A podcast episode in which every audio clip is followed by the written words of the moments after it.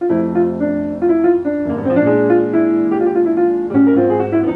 again, and welcome to Volume 3 of the Feed the Ball Salon, brought to you courtesy of Golf Digest. My co host Jim Urbina and I continue to hope everyone listening is safe and healthy, and we appreciate that you're spending time with us. Our ultimate aim is to not allow this time most of us are spending at home to go to waste, so we're dialing up people we know and people we would like to know to take advantage of this rare gift of time, to have the kinds of conversations about golf and design we wouldn't ordinarily get the opportunity to have. The last volume featured a profound conversation with Bill Coore about greens and green design. In this volume, we're going to speak with Canadian designer Jeff Mingay, who began his career as a shaper and now specializes in renovating and restoring courses throughout Canada and the United States.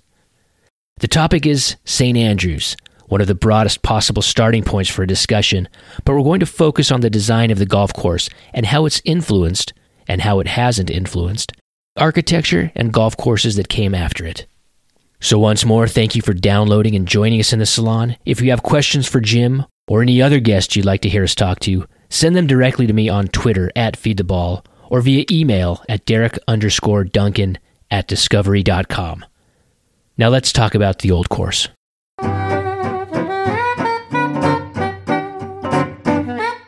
Hey, Derek, I'd like to read this to you. It's it's really speaks in, in, in the spirit of what I think about all the time. I'd like to hear it. I, li- I draw a lot of my inspiration from Golden Age designs, books, writers of that time. And this is from the architectural side of golf. And it says, quote, in the old spirit of golf, however, two and two frequently made five. The luck was regarded as part of the legitimate fun of the game without which, as a sport, the game would suffer. The attraction that counted the most was the test of the ingenuity and getting around difficulties and overcoming new and unexpected situations. In the final result, the best man generally won. If he did not, it merely went to prove that there was no infallible system possible, even to the most modern of us. End quote. That really speaks to me about the game about the fun, about the ingenuity and, and, overcoming obstacles. And sometimes I think we lose track of that. And as we talk about St. Andrews and as we talk about other golf courses that, that at least require you to think a little bit, I think that passage speaks highly from Wethered and Simpson, the architectural side of golf. I'm always so impressed when I read writers and architects from that era about how they viewed the game and it's real it's a little hard to put your finger on but there is something fundamentally different they did view it as you just said a game and i'm not sure how to juxtapose that against what happened you know throughout the rest of the 20th century and into our modern century now but there is a sporting element that you don't always find. I mean, people are free to enjoy golf and they should enjoy golf for their own reason in their own ways. But those guys like Simpson and you know Colt and obviously Macdonald, they just viewed golf a little differently than we do now. It was more of a, a an engagement in a way that we don't engage now it seems and uh, again like i said i can't quite put my finger on it but you can imagine that kind of spirit playing out on a course like st andrews and how when you when you have that desire to joust with your opponent and joust with the course rather than just being like technical and trying to shoot a score. And then you put that attitude on the old course, you can get some some really dynamic epiphanal moments, I think. Wow. that was a I don't think that's that a word. no, that if it is a word, if it isn't, let's make let's make it a word. That was impressive. Well, I made you made me sit back in my seat. Epiph- I like it. I'm not going to even repeat it. I like it. Quoted Derek Duncan. I'm t- taking okay. Thanks for the great show, everybody. We're out. Good one. So we are talking about the old course today, and our guest is, is Jeff Mingay, and we're going to bring Jeff on in just a moment. You mentioned that you love to read, as do I, uh, the writings from the Golden Age and that great era of literature and architecture. I I think some of the best golf writing also came from decades later. And one of the, the great writers who I'm particularly fond of is Charles Price. And this is a passage I posted on in one of his essays. I posted this on Twitter uh, a number of weeks ago and got a, an interesting reaction. And I want to get your reaction to it. And this is a, um, Charles Price uh, speaking about St. Andrews. He says, "quote The first thing you ask your caddy about the old course when you step up to the first tee is, where is it?" In front of you, there's nothing even remotely resembling a golf course, just a sea of rolling gray mounds leading nowhere, a metaphysical morass of emptiness, devoid of challenge or even direction. I've seen empty parking lots that were more beautiful. Unquote. And before and before you uh, react potentially like people on Twitter did, which was outrage. Like, how could he say this about the old course? I will point out that Charles Price was very fond of the old course. He's he's a humor writer in a way, so he's that's a that's a joke that that last line there. And he came to appreciate the old course, as did Bobby Jones, who it took a number of times for him to come to appreciate it, as is the case with most people. But there's something in that description that that Price writes about that's true. Is that not right, Jim? Well, you know what. I, I, I like that, and I sat back and I thought about what he what he was trying to grab from the caddy that first instinct, that first that first information packet that he would get, and it's funny a caddy almost inevitably will make your game at St Andrews for the first time players more enjoyable. Because when you stand on the first tee, it is a sea of fescues and, and whimsical grasses and dunes, and you don't really know where to go except towards the towards the burn and, and towards the green in the distance. So I don't mind that explanation. I don't mind that uncertainty. I don't mind the spirit of adventure as as uh, some golden age architects have described it. But you see Derek, I tend to lean towards playing a match play, and I am not of the card and pencil spirit, as Mackenzie once described people who are only interested in gathering threes, fours, and fives on their scorecard. I am more the spirit of the match play, so I could totally understand where Price came up with that, and I find it interesting that he asked the caddy to explain to me where I go uh, it's kind of interesting. And someday I'll read a passage from you about an architect, uh, a writer describing an architect of Pasatiempo. I'll describe that letter, and it's similar to what Price asked the caddy Where do I go? Where is my adventure? Do I have the spirit to conquer it? Do I have the chance to to to problem solve as I go out and play the game of golf? And you know, Derek, if we go play sometime, it will be a match play. I, I, won't carry any pencil. I won't carry a scorecard.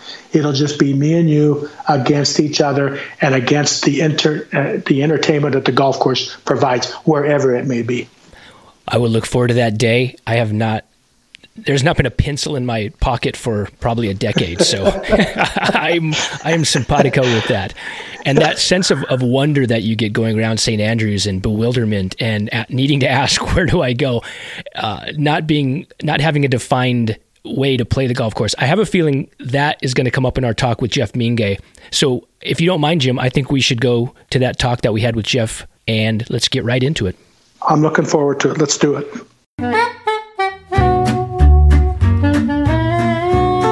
start off, Jeff, because the topic that you spoke about that you thought you would be interested in talking about immediately hit me as a brilliant subject. And of course, when we talk about the old course at St. Andrews, that discussion can go a, a thousand different ways, and you can spend a thousand hours talking about it. And you kind of almost wonder, oh, gosh, what's what's left to say? But you posed this. You had recently given a presentation at, uh, to turf students, and you said that. Uh, the kids may not know much about the old course a lot of them didn't know much about it at all, and they had a kind of a very simple but profound question, and that is if if the old course is so great, and we can debate whether it is great, if it is so great, why hasn't it been mimicked more throughout history? How do you respond to that? Well, you know, to be honest, I, have been doing this presentation. It's sort of a watershed moments in golf course architecture type presentation for uh, for the turf students at University of Guelph here near Toronto. I think I've done it four or five years in a row now, and I, I just did it a few weeks ago again, or I guess it was the end of January. But um, as you just described, yeah, I talk about how quote unquote great the old course is to a bunch of young kids who are just learning golf, have no familiarity with St. Andrews. And when I'm done describing all the merits of the old course, uh, I've consistently gotten that uh, that response is, well, why aren't there other golf courses exactly like you just described? And it's it's it's kind of it strikes me, you know, annually uh, every time I hear that, um, and it's it really it really struck me um, this particular time, the fourth or fifth time that I that I got that uh, question, uh, you know, four or five times in a row. Um, I'm not exactly sure how to answer, which is one of the reasons I wanted uh, to discuss it uh, in this forum. right. I mean, of course, it, it is uh, copied in certain ways, but I think you you're correct in in that it, it, it remains after hundreds and hundreds of years still the most unique golf course on the planet. I mean that uh, does it, Jim? Does it defy replication and mimicry? Well, uh, the reason a lot of people don't understand it, a lot of the reason a lot of people probably would not copy it is first and foremost is that it has no boundaries. And what I mean by that is that the boundaries, uh, as defined by uh, modern golf in America, is bordered by sometimes trees, uh, rough, uh, and then we experience a fairway, and then we have uh, parallel bunkers on the on the outsides of the fairways, usually located in the rough, and that's a boundary. That's what people are used to playing. They tee off. They're they're directed by bunkers on uh, target bunkers. They're directed by tree lines. They're directed by rough lines. Uh, the fairway is defined, and uh, it's all laid out in front of them. But at the old course, the first thing I found out when I first studied it many, many years ago was that it had none of those boundaries. It had no direction. It had no target bunkers. Uh, what it has is the spirit of, of, of adventure and the spirit of willing to play golf uh, over the links lands of Scotland. And because it doesn't have that boundary, I say, I don't think a lot of people understand it, nor that do they want to emulate it and bring it to America in its present form. Jeff, yeah, do you, you know, do you agree I, about boundaries? Yeah, I, you nailed it. As a matter of fact, when Derek and I were messaging, uh, I think it was yesterday, um, you know, one of the things that uh, that you mentioned, Derek, was you know. I think the question was something along the lines of, you know, what would be the hardest thing to explain to people the first time they see St. Andrews? And and Jim just nailed it. I mean, I, I think the one thing that most people would be very confused about um, especially people who haven't studied St. Andrews in particular and golf architecture in general, is is just the invisibility of so much, right? After the first tee shot, I was thinking about it this morning. I think um, the next uh, two through seven tee shots are basically blind tee shots. If, if memory serves, you know, you're hitting over small dunes with gorse on top of it. I mean, you if you stood a, a North most North American golfers on the tee who are used to playing the types of golf courses that Jim just described, you know, narrow fairways bordered by trees, hazards set on the outsides. They're basically dictatorial, you know, telling you hit it here. If you're the type of golfer who's used to hit it here, you stand on, you know, six of the first seven tees at St. Andrews, and you're thinking to yourself, this isn't even the game that I was that I I learned on the other side of the Atlantic Ocean. That brings up the question. I mean, that that goes partly to answering this, right? I mean, if you presented those types of golf situations to the modern player without the context of it being on you know the home of golf in Scotland at a historic place it would be abjectly rejected would it not well I, I mean Jim would has probably heard this too but I mean I, I think a, a, funny little joke we've always had in the business of golf course architecture is if your first golf course was the old course you'd never get another job haven't you? Right. Yeah. So true. So yeah. true. I mean, if you built that thing in Denver or Toronto or Georgia. Um, you know, maybe nowadays it's funny with, with, with so much more of a spotlight on golf course architecture.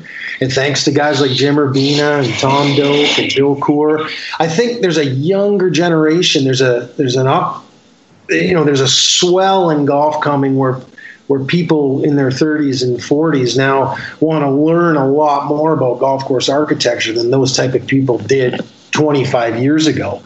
Um, so it's funny. I mean, maybe if you did build it now, um, you know, I've always kind of uh, lived by that uh, belief that yeah, if you built that, most people think you're crazy. But I don't know. As I think about it, sitting here talking, perhaps I could be optimistic and say more people would get it today than they would, you know, 20 or 30 years ago. Would you agree with that, Jim? Uh, absolutely. But but Jeff Mingay has just been awarded his first design uh, contract in, in, in Toronto or some province of Canada. And yeah. he lays out his golf course, and his golf course, oh, by the way, only has two par threes on of it, two par threes on it. Uh, what happened to the other two par threes, Jeff? How would you explain that? Uh, you mean after I explained that six of the first seven tee shots are blind? yes, that's exactly right. That's exactly right. I think we've made our point here. Um, yeah, I mean, it is. Uh, geez, it's. I mean, I'm, I'm already. My juices are already flowing talking about this, trying to figure it all out because it is. It's even difficult to explain to gar- golf fishing, golf course architecture aficionados um, what is so great about the place. I mean, I mean, I basically in, my, in the presentation that I've given to these turf students over the last few years, you know, I basically have, have narrowed it down to four, maybe five points. Right.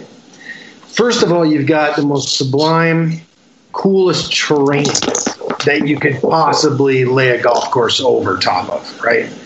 Um, you know, Jim's been doing it three times as long as me, but you know, I came into the business shaping and um, you know when you when you walk around the old course and you you you look at the contour and undulation on the ground throughout the entire layout.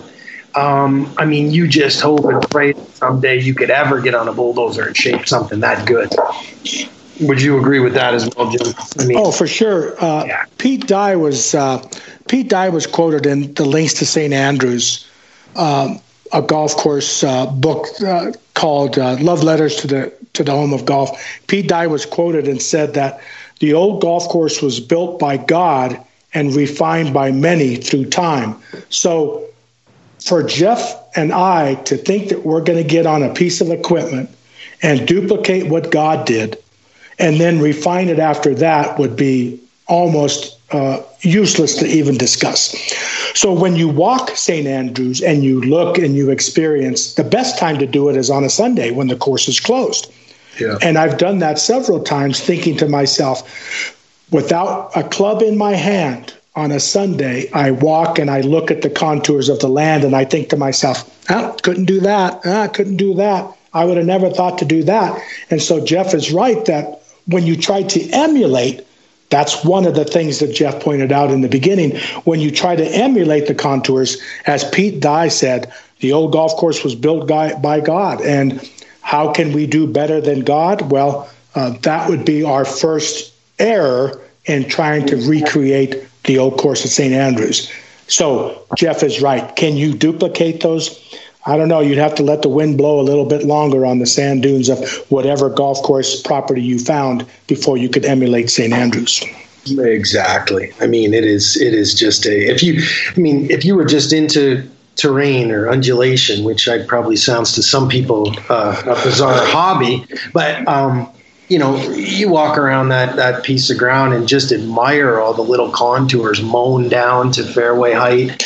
Um, it's it's odd because I was just thinking it's it's such a stark landscape to so many people when you stand on you know any tee really and look around the golf course. It's sort of a confusing, stark landscape, weird looking. But when you when you focus down on the ground and again admire those undulations and those contours and it's it's one of the most beautiful pieces of ground that uh, that you're going to see anywhere, which from afar doesn't look too spectacular. So it's it's a neat juxtaposition, if that makes any sense. And he uh, and Derek Jeff points out exactly what Ben Crenshaw said. He said, "I've studied a lot of the golf courses in Scotland and Ireland." But the old course is the best thinking course. So, are you prepared to think during your round of golf? Are you prepared to place the ball during your round of golf? Are you going to realize that sometimes two shots uh, uh, maybe uh, just to the left or to the right of a bunker and then onto the green is better than straight away. That's a thinking man's course, a thinking woman's course. And I think that's what people struggle with. Man, you're asking me to think today? I really don't want to do that. Yeah, no, I, I mean, Jim just walked me into my next point. I mean, you know, you, you you multiply or compound the, the, the, that wonderful undulation and the terrain throughout the golf course with massive greens where one day you can set the pin far left the next day far right next day shallow next day way deep into the green you can set the tee markers wherever wherever you please because basically the entire golf course is mown at fairway height other than dunes and and other uh, other areas that are tough to mow but there's a lot of variety uh, you know, in terms of setting the markers every day. So that, that variety of pins, variety of markers, giant greens, massive fairways, seaside wind, uh, t- uh, weather changes that are typical of seaside sites, and then take the next step and consider that the golf course can be played in reverse. I mean, you've essentially got a, a a, an 18 hole golf course that plays as an infinite number of golf courses, depending on weather, depending on pin locations, tee markers, etc., etc. And again, the, the, the, option to play in reverse, uh, which gets us back to the question at hand is, you know, when you when you think about those wonderful characteristics that the old course possesses, why hasn't it been done more often? And and Derek, I, I can tell you this. I've I've said to a few people, and I may have discussed this with with a, a writer at one time or, or two, that the randomness of bunkering, the randomness of bunkering, because as Jeff points out, you could play this in reverse. The randomness of the bunkers have no relationship to mathematical distances which means, as Jeff said, when the wind blows or, or the or the the ground is dry or wet, these bunkers, because they have no mathematical distances added to them, they are just random out there, created by God, as Pete said originally. People want to have the ability to reach out or to direct their shot to these bunkers. And because there's so many different bunkers in the field, in the Elysian fields, or there's so many different bunkers as you round the corner on seven and cross the fairway on 11, there, you just don't know and ever feel really comfortable unless you have played it a few times. The randomness, the uh, the the deduction of mathematically placed bunkers. That's its core, and that's what makes it so exciting, and that's what makes it so uh, so interesting to discover. And as Jeff said, the wind comes up, the pin is placed in a different direction, all bets are off. Don't know how that bunker is going to play. Don't know if you're going to get in it. And so, who wants that chance of uncertainty? I don't mind it one bit. Jeff, I'm assuming you don't care either. No, no, it actually uh, uh, puts a really interesting thought in my head in terms of um, bunkering. You know, when you talk about again the, the, the variety of weather you're going to have in a place like St. Andrews in terms of you know heavy air, light air, hot, cold, wind blowing in this direction. The next day the wind's blowing the opposite direction. Um, you know, I love it that a golfer one day will hit hit what he considers a great drive and rip it past the bunker, uh, you know, by 30, 40 yards and think, well, why would that bunker be there? You know, the next day the wind changes, the weather's different, and he's in it. You know, that that to me is the ultimate variety and speaks to your point too, Jim, where you can't go out, especially on a site, a seaside site like that, and you've got so much experience on them. You can't say this bunker should be 248.4 yards off the tee to catch the uh, low handicap players. Um, you know, it just doesn't work on a site like St. Andrews that is just so, so, so varied, uh, depending on so many variables every day. Let's stick with that concept for just a moment the randomness of, of bunkering and what you guys are just talking about. That does seem to be one of the, the real core elements that makes St. Andrews unique and possibly what makes it great is that there really are no set strategies. The course is so multiple, it's variable, it changes day to day. You can play a, a whole two or three different ways and possibly have success or failure each way. That seems to me creating situations like that, an anti strategic type of concept, that seems to me like something that you could replicate on a golf course and you wouldn't necessarily need the all the assets that St. Andrews has. You could create a golf course or golf holes where there's so many different ways to play it and it doesn't call for a single strategy and it has maybe to do with the randomness of hazards and, and bunkering. Is that something that we can take away from St. Andrews, perhaps? Because I can't think of too many places that present the strategic or anti strategic layout that St. Andrews does. Yeah, that's that's a really good point. I mean, I, I, whenever I think about that concept in general, I mean, I think it was Geoff Shackelford that had said this years ago. But you know, it's the difference between democratic and dictatorial design, right? You know, they're I mean, if we take poor old Robert Trent Jones, always gets the is always the whipping boy when it comes to dictatorial design, right? Narrow fairway, bunker right, bunker left. If you don't hit it down the middle you're penalized. You know, the architect is actually telling you what you need to do or else. And um, you just described the opposite uh, really well uh, in terms of how democratic St. Andrews is.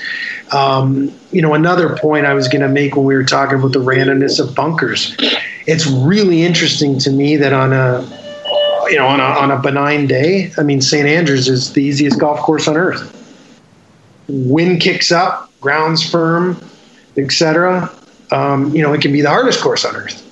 And you know, the, the, the, the, the variety that the golf course presents because of those factors. I don't know. Is it something that can be, where can that be replicated exactly? I think part of it is that, that variance of wind and, and, and weather by the sea as well. And Derek, I go to the I, I, there's a book that I enjoyed reading, and I would recommend it to some of you readers. Not not everybody would enjoy it. It's called The Architectural Side of Golf by Wethered and Simpson. They have a chapter that's called Attack and Defense.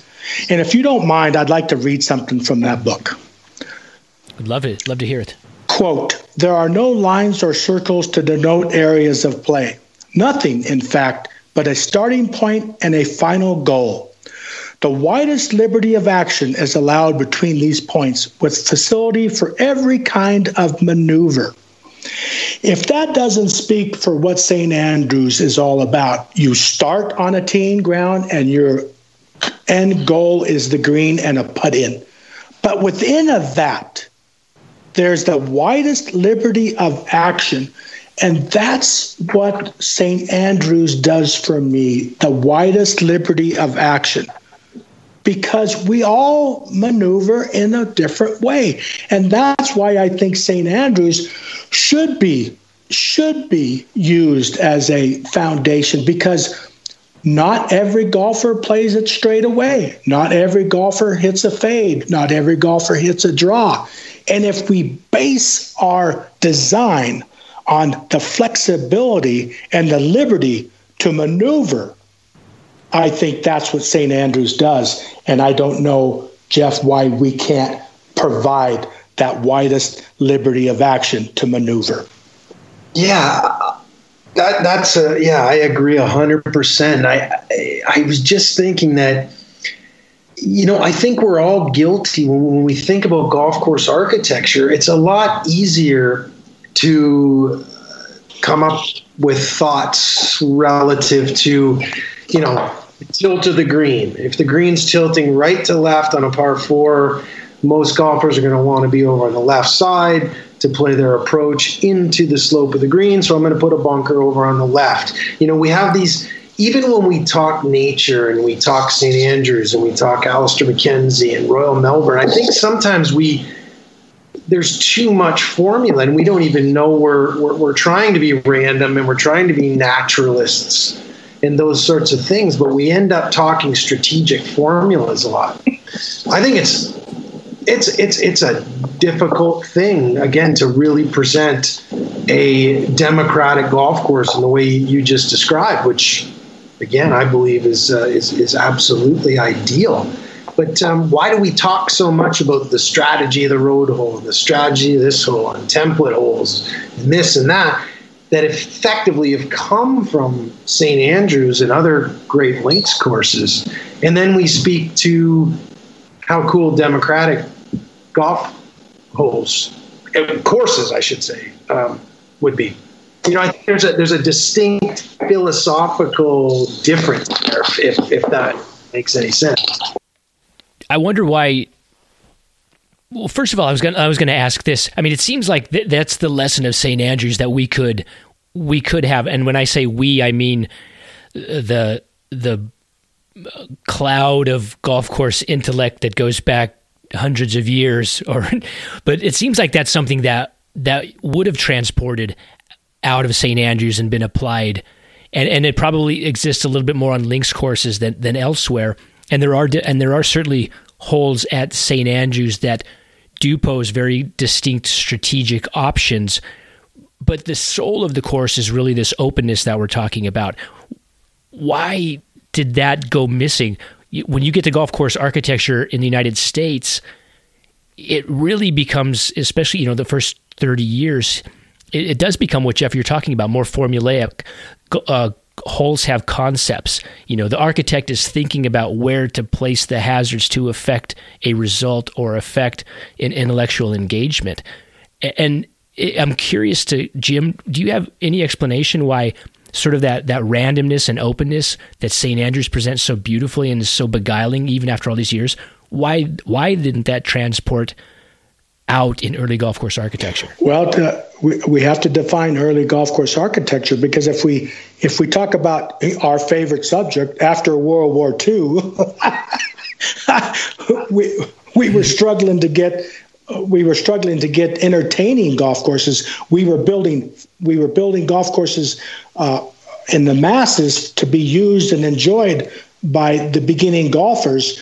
But when it first came to America, whoever uh, decided that that uh, either the template holes, as Jeff had talked about, or the cop bunkers, or flat greens, or or strategic greens, or penal golf course architecture. The list could go on and on. However you want to study it. I don't know that anybody said as they brought the style of architecture 500 years, four or 500 years had protected the sanctity of St. Andrews. I don't know that anybody was going to bring it to America and say, we're going to play a loop out nine and then we're going to return nine. Because even the best architects of the time, MacKenzie, one of his 13 rules of golf course architecture, Alister MacKenzie says you should have returning nines. Okay, so that dispels the St. Andrews course. And then another uh, architect came across and said we should have a balance of par. Well, there goes the old course because it only has two par threes. And so balance and the new style of architecture. And MacKenzie said you should have returning nines. So everybody starts to pick at what is good for golf in America and other far reaching parts of the world and what isn't. And the old course tended to break a lot of those rules. So it was for it was hard to transfer those thoughts. It was hard to bring those uh, uh, concepts to uh, to the to the ends of the earth, whether it's South America or Australia or or or Canada. Uh, and Jeff, I'm not saying Canada is at the, the, far ends of the earth. You you know what I'm saying. but but but when A.V. Macan came from Scotland, uh, and Jeff knows A.V. Macan very well.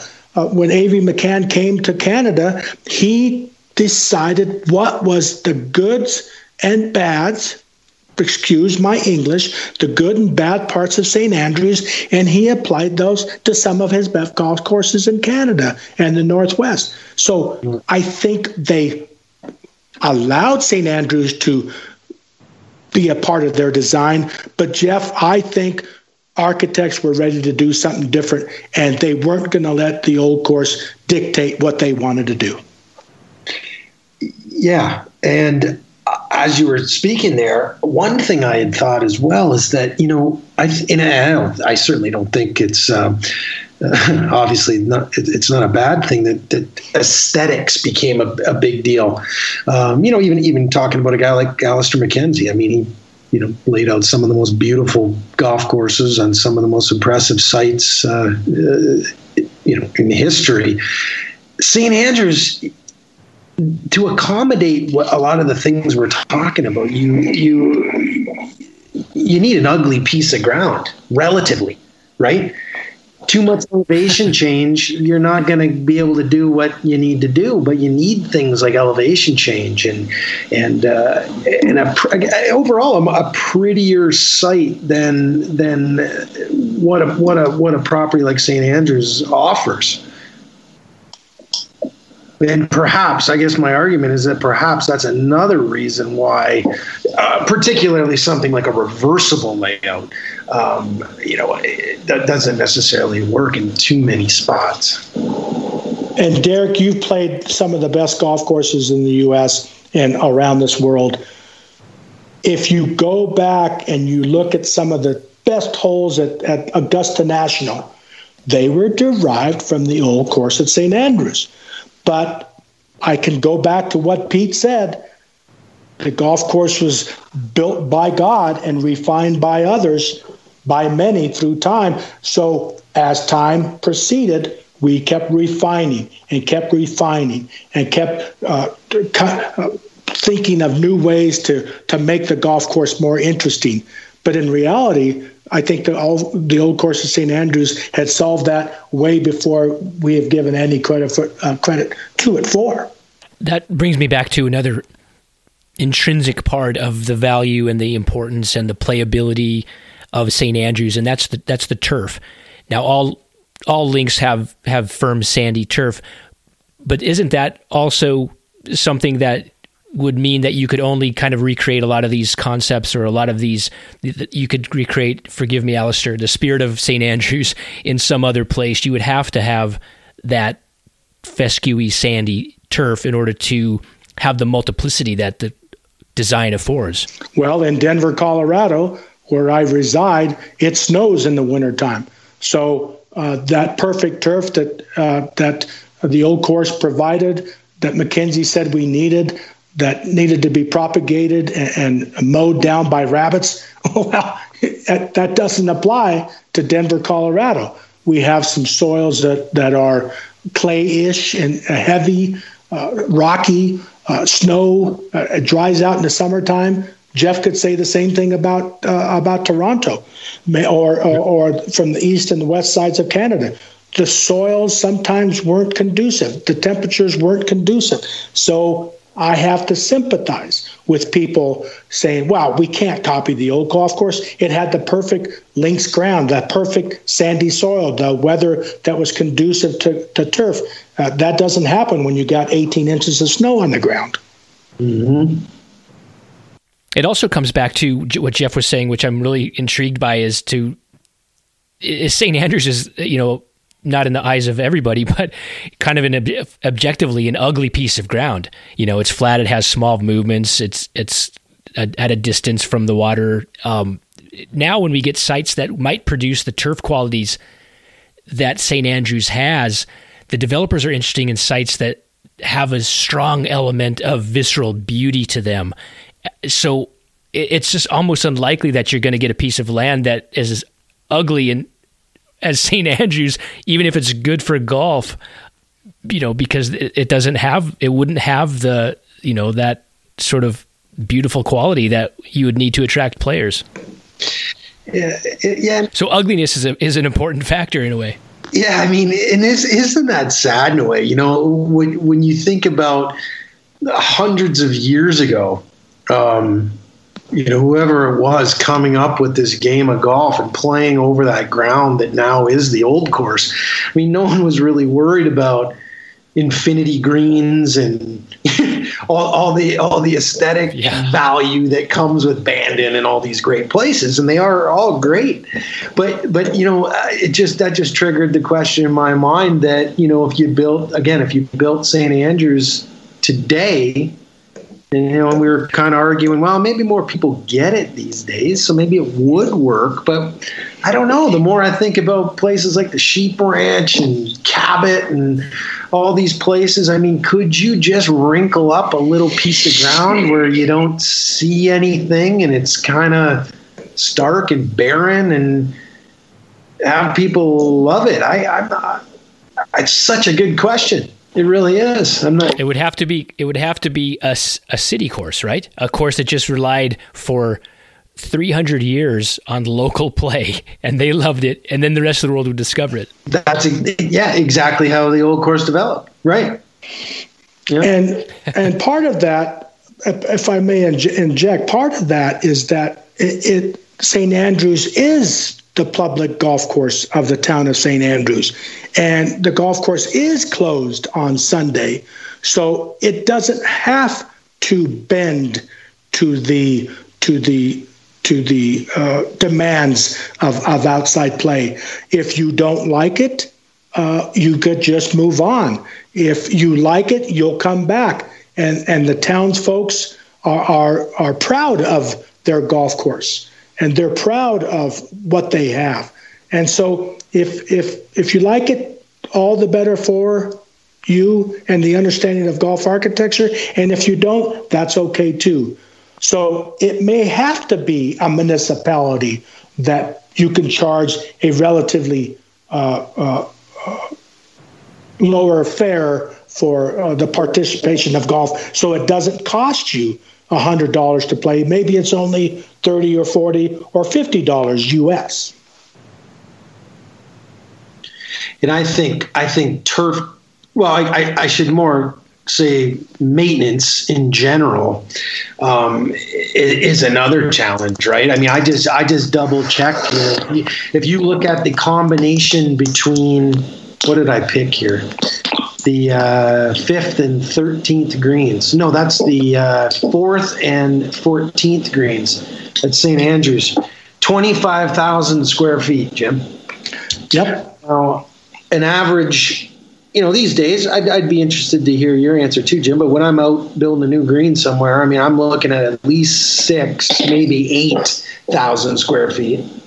So when we measure out these double greens at St. Andrews, which give us everything we need in terms of all the great variety of pin positions and things we're talking about, um, how many owners, municipalities, golf clubs um, could afford to maintain greens that size up to an expected standard, whatever that means?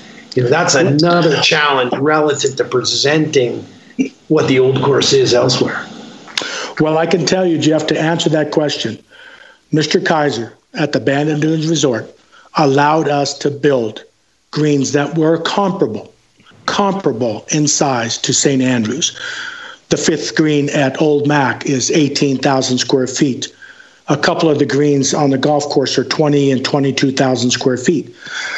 But Mr. Ken Nice, the superintendent uh, of the Dunes Resort, uh, and Marcus Lakely, who takes care of uh, Old Macdonald, the superintendent, they mow and maintain fescue grass, pure fescue grass on Old Mac greens. And so the care and the upkeep is not as intense as it would be for a bent grass green and let and say let's say uh, uh, Texas or, or or or Georgia But fescue grass in Bandon at Old Mac at 18,000 square feet, at 22,000 square feet, uh, uh, Marcus Lakey and Ken Nice have proven that you could take care of greens that size and still have a, a, a enjoyable putting surface to play on. So I think that we could solve the size of the greens and the maintenance of them in the right soils and in the right temperature zones. But I don't know that you could carry that size of a green, let's say, down to uh, Arizona right. or to Texas or to Florida. But we have built them that big. They are doable. It's whether the public would accept them as being uh, enjoyable to play or uh, somewhat difficult to navigate and putt. Uh, so the big greens is a problem in some locales. And I guess that would also translate into fairway acreage as well. You know, in certain climates, um, I, I would I would love to know what the fairway acreage is at St Andrews. I don't know. Uh, to com- just to compare it to your average 18 hole club course. But um, you know, in in certain environments and climates, I mean, just the chemical applications required to keep that turf up to again an expected standard. Um, you know, that's that's just a, that's just a financial challenge when you're maintaining that much turf on fairways and greens. Again, just looking for reasons why the old course hasn't translated very well.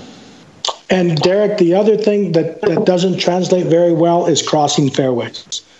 If you were really going to, if you were really going to emulate the style of architecture at St. Andrews, people don't. A lot of people don't know this, but you actually cross fairways uh, from the seventh.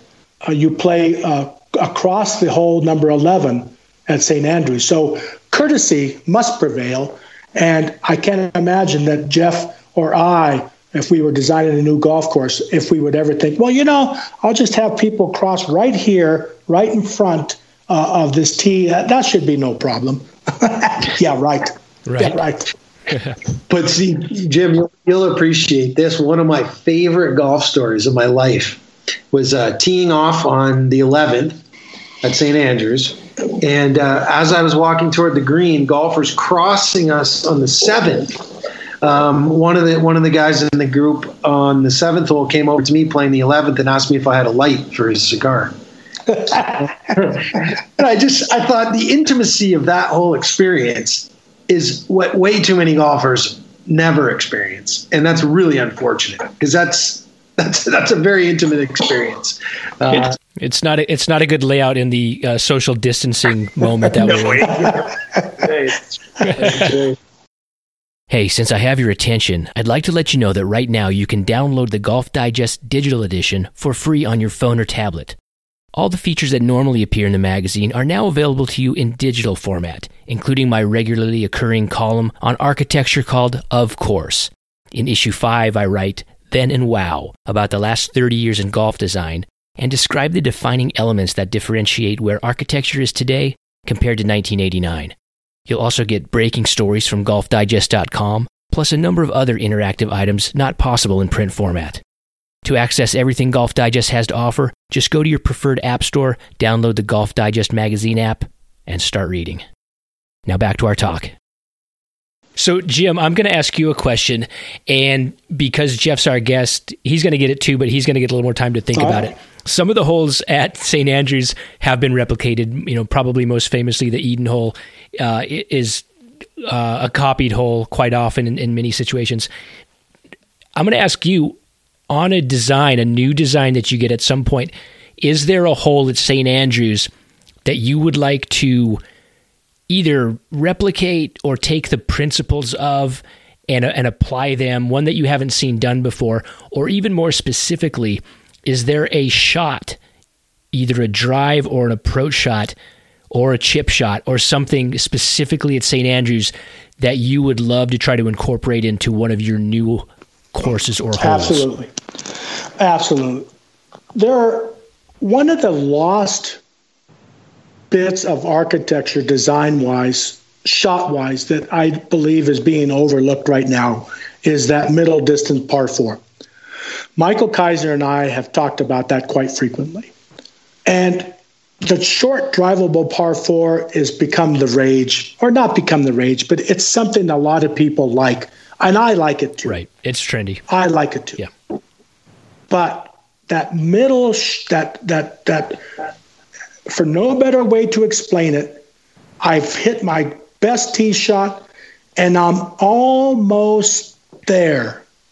I'm not there, but I'm almost there. So that second shot that doesn't require you to have a three, four, five, six iron in your hand, but requires you to have a seven, eight, or nine so that you can use the ground contours if you wish. That's the holes I'm going to try to re resurrect in my new style of uh, in one of my uh, designs. And and the old course has that. The old course has that. The 17th hole the road hole. It's just that right yardage that that uh, that yardage from the, the from the members tee, that 426, uh, the yellow tee, the red tee, the 426, uh, that I think would people would start to enjoy more of. And I could go down a list of several holes. You know, I know that the ninth is the ninth is almost drivable, but it plays about 340, 345 that's the holes that Michael uh, Keiser and I have talked about bringing back. That you know, you can hit an eight iron, I could play a seven iron, uh, somebody could play a three metal, a five metal, run it on the ground. That's the shots I want to bring back. That's what all, the old course does for me, and that's what I would try to recapture. Well, Jeff. Well, you gave me uh, time to think about it. I'm not sure I uh, utilized it to the best of my ability. But but you know, it's funny. I, I, was I was lucky, and I'm glad I uh, thought of this. Um, back in 2000, I think it was 2005. Uh, Jim, you'll know this history, but um, uh, Mr. Herb Kohler bought the Old Course Hotel, and our friend Tim Liddy um, was hired by Mr. Kohler to remodel the Duke's course out, just outside of town. Yes, uh, I'm familiar. Yes. Yeah. And Tim did an amazing thing 15 years ago. He invited, um, you know, while I was there helping him uh, shape bunkers, uh, James Duncan was there, uh, Dan Proctor was there for a bit um, Philippe Bennett, who, who worked with Rod and I for a bit. Anyway, Tim Tim brought a, a bunch of people over from North America to uh, to help him out with the Dukes project, and uh, I still owe uh, Tim an arm and a leg because. Um, um, the weather was horrible while I was there for a couple weeks. Are you thanking him for that? well, indirectly because the site that we were working on at the Dukes was clay. So every time oh, okay we couldn't get out there. So, but funny enough, the old course was open, right? The old course was uh, was draining great, and the the old clay course up on the hill that we were working on, you couldn't work. So I got around the old course quite a bit actually, and thankfully this this thought got triggered in my mind. Uh, I play. I got to play it in a bunch of different conditions. I walked it quite a bit. And you know, one of the scariest shots that I've faced on that golf course is a front pin on the first hole, either downwind or into the wind. And what that reminds me of is how simple golf course architecture can be. You know, I can go through the rest of the golf course and I can talk about, like, as we just mentioned, how the ran seemingly seemingly randomly placed bunkers work in different conditions, et cetera, et cetera. Ground contour is great. I'll tell you what, you stick a pin behind that little stream and give me a little bit of a weird lie in that first fairway with the wind affecting that shot, and I'm just like, this is probably not something we would ever consider doing on a new project, but this shot is unreal. Was it the burn that caused you uh, the the uh, water feature that caused your your your? Uh... yeah, you rip a you rip a drive down that fairway and have a little wedge into a front pin. Uh, and it's like one of the scariest looking things you'll ever see in your life and there's hardly anything there but will we ever excavate a little stream and just put the green on the other side of it probably not it's a it's very very very simple yeah you know yeah. and when you had just mentioned the ninth hole as well i'm love fast- the ninth hole Love I'm it. fascinated by the ninth hole. And most people would go to the ninth hole and think, what is that? There's hardly any contour through the fairway. The green's almost dead flat. A couple bunkers over on the left. But it also reminded me of the great thought uh, you brought up Tom Simpson earlier. Um, you know, he said you need a hole like the ninth to remind everybody else to, to remind everybody how great the other ones are, or how good the good ones are. You know, uh, so again, just speaking to the variety out there at St. Andrews, I think holes like the ninth and holes like the first, um, you know, remind us that you don't need quote unquote 18 signature holes on a golf course. There's there's there's some there's some real charm in those little holes that you know one day it might seem like oh that's the easiest hole I've ever I've ever seen. It's the ugliest hole I've ever seen. Then the next day you drive your ball into a different position you're like, "Whoa. I didn't see this yesterday." You know, um, again, a lot of charm in, in those types of, of, of uh, characteristics at, St. Andrews as well. Jim, you mentioned about wanting to design a mid-length par four that was really challenging, and maybe that's been lost a little bit. And you mentioned like maybe somebody gets up there with with a metal something and bumps something into the green. And I was I was thinking about this at St Andrews, and I'm sure the people who play there a lot, and and, and Scottish people, and maybe some international players, do utilize the ground on that golf course, and and, and you have to in certain conditions. But is that something that you could count on people doing? When I go to when I go to play sand based courses now, I go into the mindset thinking, oh, I go to Sand Valley and I think oh, I'm going to just like I'm going to play everything down, I'm going to run everything up, I'm going to experience the ground contours, and invariably I get out there and my caddy, you know, hands me the eight iron, you know, and says, okay, you know, aim like five yards right of this pin, you know, and I find myself just instinctively playing the equipment which gets the ball in the air, and I'm just curious, is that how do you how can you how can you encourage people who are conditioned to try to hit the ball in the air to utilize all the wonderful ground things that St. Andrews provides. And I even wonder if if when a lot of people visit St. Andrews, are they utilizing the ground or are they hitting trying to hit high shots into those greens? Well, I think they are trying to hit high shots into the greens. Luckily, one of the last times I played golf at St. Andrews, I had a very good caddy. His name was Nick. I'll never forget it and he learned how I played the ball, and he learned that. Uh, Uh, whenever I got the ball way up in the air as the wind blew, it would get off track. And so he tried to keep my ball down on the ground to, to the reverse of what you said. The caddy says grab an eight iron. So the caddies at St. Andrews, uh, based on you know how the uh, weather conditions are being played, you know Nick uh, told me you know play this shot uh, closer to the ground. So I, I learned that game, and no, I cannot make Jeff Mingay. I cannot make Derek Duncan. I cannot make Bill Coore play a shot that I visualize in my mind when I'm laying out these middle length par fours. I can't make you do that. But there's a green, there's a hole that I've laid out that is a about a 340, 350 yard hole that on one part of the green, the green is going away from you, and on the other part of the green, it's slightly coming back at you, and then a left to right. The green's laid on the ground. It's right there. I just saw, I was like, wow, this is cool. So if the pin's on the left, the ground game would be to your advantage. If the pin's on the right, the aerial game would be to your advantage. And so that is the style of design that I learned at St. Andrews with those big greens. That depends on what part of the green you're going to play at. You can't always put that ball in the air.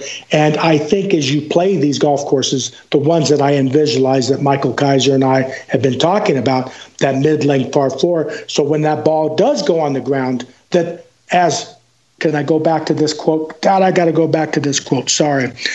Wethered and Simpson says you can't not just de- de- design a golf course for the giants you have to make the golf course disconcerting and have them uh, play have the normal player play a shot that he can play himself not just a play for the giants. And so these mid-level par fours this green going away from you in one part but slightly going from left to right on the other allows me to play and provide different calibers of players, different types of shots. So they, they always have to pull out the seven and eight iron, as the caddy had told you, Derek.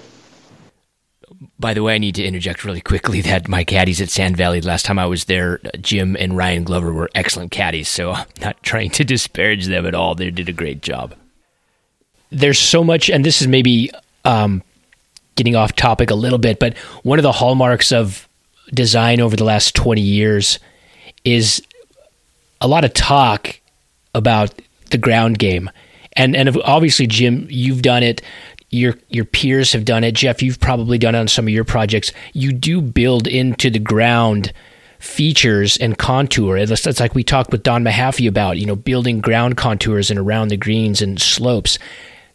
But it takes for all the talk and all the emphasis that's put on it and even all the design work that's put into it, it takes a special kind of thinking player to analyze that and utilize that. And this goes back to something that you mentioned at the very beginning, Jim, is that the St. Andrews makes you get on a tee and figure it out. And that's uncomfortable or, or maybe not uncomfortable. It's not common. People are, modern players are not accustomed to having to do that. So I just wonder if all the talk about the ground game is just is lost on the majority of people. The people that go and play St. Andrews, and I say people very generally. Uh, I'm sorry, listeners, I'm not talking about you specifically, but people who go to St. Andrews and miss out some of the greatness of it because they're not thinking about hitting the ball on the ground. Is that a is that a is that a? I, and I don't mean this to be an indictment of modern architecture because it's not. I guess maybe it's more than anything. It's it's an indictment on the modern player. Uh, am I am I mistaken in, in misreading the situation? Jeff, go ahead because he's Derek's got me fired up now. yeah, well, the one the, I'm glad you're fired up. I can't wait. Yeah, let let you cool off. let cool off. Uh, got that to look forward to though. Um, Um, actually, you know, it got me thinking about Vernon Macan again. You brought him up earlier, and you know, I, I was going to say as you were talking about ground game at St. Andrews, um, you know, and all the study I've done um, on Vernon Macan's career and his work, he, he, he was a he talked a lot about the greens at St. Andrews, and one of the things he always pointed out was that typically on the on the you know the the circuit that we know as the open circuit, not the reverse circuit. But most of the greens, as you know, they either sit up flat on plateaus or run away from you. You know, and that I mean, there's not a better way to encourage golfers to approach terrestrially than to than to have a green that's either falling away from or sitting there flat because you better be controlling your golf ball if you want to if you want to fly that ball to those flat greens or those greens that are running away from you. And you talk about golfers understanding that concept. Sadly, you know, they haven't um, historically. And one of the saddest stories is Macan's uh, Shaughnessy in Vancouver. Um, a lot of the greens there, you know, he, he worked really hard to build St. Andrews style greens there, plateaus, running away. I mean, ex- with the exception of two greens at Shaughnessy, every McCann green is gone. Um, something that, as you just pointed out, Derek, that is very, very challenging to get um, you know your typical North American golfer to to to to understand the concept behind those style of greens. Uh, at least that's what I find in my experience. And I think Shaughnessy's a wonderful example of going back half a century when people still didn't get it. Jim, I got ice on my head, Derek. Derek. okay, take it easy on me. Well, I just, I just here's here's my dilemma my dad played golf. My dad played golf uh, up to around 70, 75 years old. A lot of seniors play golf. Uh, the, the, ones that are out there every day during the week playing golf. Uh, a lot of average golfers uh, playing golf, uh, bogey golfers, if you want to call them. They hit a lot of ground shots. They don't. They have. They don't have the ability to get that ball way up in the air, and so for the good players, for the good players who can hit the ball up in the air, that's fine. Enjoy that type of game. But a golf course shouldn't be just designed for the balls that come drop from heaven. A golf course should be designed for all levels of players, with the ground game being a part of that. And if a 65 year old or 75 year old man or woman wants to bunt the ball down the fairway, they should be allowed to. And one of the things that was so prevalent and so rejoiced by golfers at St. Andrews that you could play it almost with a putter, except for the first hole, as uh, as Derek, uh, I'm sorry, as Jeff had pointed out at St. Andrews with the burn running in front of the green, you could play the golf course with a putter. And so I am just trying to recapture that ground game and implore you to think about using it as they did at St. Andrews and other links golf courses and designing that hole so that if Derek, you have practiced and practiced and practiced that eight iron and you've lofted it to the heavens and it lands perfectly on a dime, that that's the shot that you should try. But for every other player who can't hit it to the stratosphere, the ground game provides an option. And I am going to do my best to bring that back. And I have done it on other golf courses that I've been involved with, with uh, Mr. Pete Dye and, and Renaissance Golf Design. I have brought that back. But I'm going to even emphasize it more with uh, some of the sites that I'm looking at, bringing that entertaining value of the ball on the ground. And so that Eric, Uh, Derek, when you hit it up in the stratosphere, and I'm picking on you a little bit here, I apologize. When you hit that ball into the stratosphere and it drops from the heavens onto the green, I don't have that. I don't have that. Shot. Okay, shot. well, if you develop that shot as you get older, I'm going to hit the ball on the ground and you're going to laugh and, and enjoy and watch that ball run and feed into the green in that same location. And that will be just as fun. I guess it falls under the category of you can lead a horse to water, but you can't make it drink. You know, and, and uh, it's I'm very pleased that that uh, thoughtful designers like the two of you are are considering the ground game because it is there to be used. Um, it, but it, it goes back to the player wanting to explore different ways and different routes and and different uh, shot shapes and, and, trajectories to get the ball to the hole.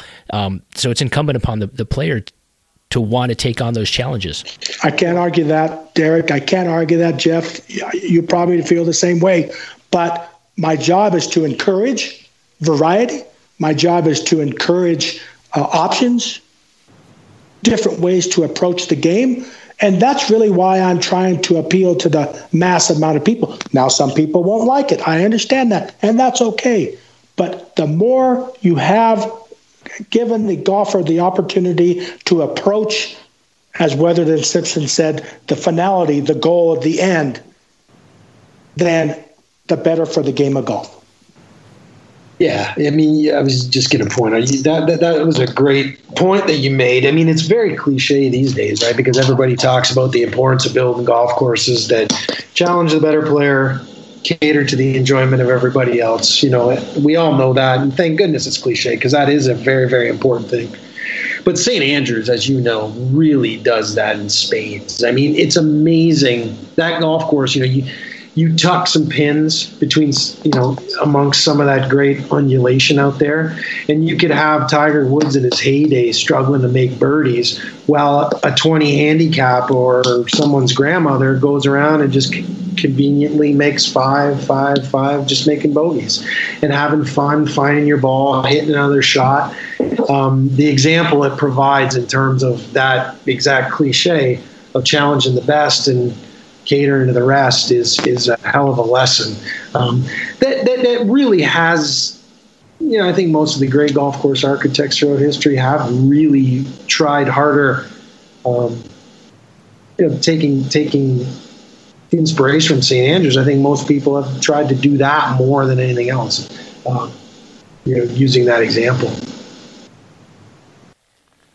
Jeff, uh, maybe just to to close out here, uh, you did get a question on Twitter about, um, and I don't know if it was a serious question. You did respond to it, but I wanted to follow up. If if there's a hole at St. Andrews that you would consider revising, or that you think needs some work, perhaps to get it back to a truer form of of what it should be.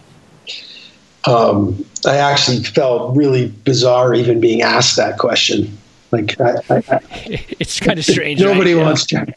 As, as, Pete Dye would say, yeah, you're messing with God's work. There. That's never going to happen, nor should it.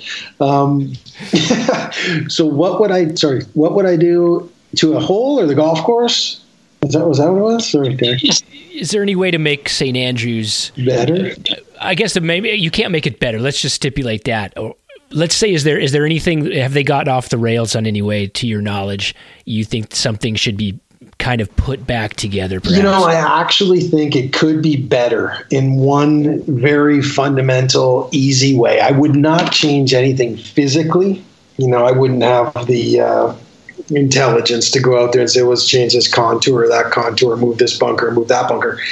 But I, I, I would certainly get rid of the um, I guess you you could just say man man's imposition on the golf course in terms of grassing lines, fairway lines. You know, we've we've seen it um, the last few opens, especially at the road hole, but a few other holes as well.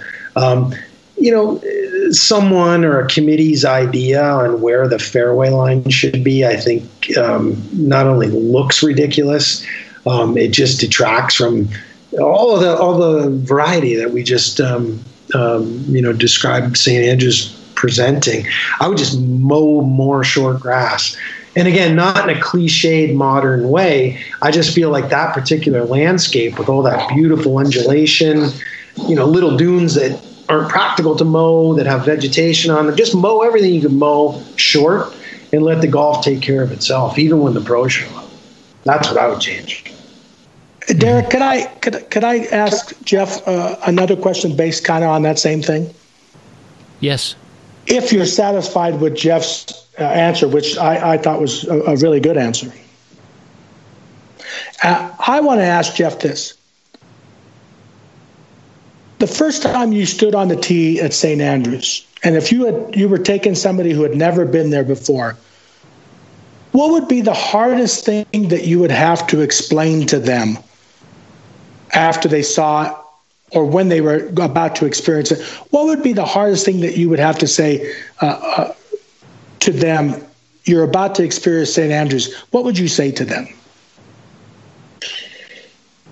I honestly would go back again to the um, what I would presume to be confusing visuals for golfers who have not experienced the Great Links you know, I think most people. I mean, you could even take, you could even consider the first hole a bizarre look, right? You get up there, there's a 180 yard wide fairway. There's no bunkers out there.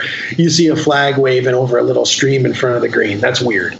Then, as we talked about earlier, holes two through seven, depending where the tees are, you know, or two through six. No, seven, I guess, is blind too, but two yes, through seven is yeah, seven's blind. Yeah you know you're gonna you're gonna see some visuals, particularly off the tees, um, that are really to confuse you in terms of what do I do, um, where do I go.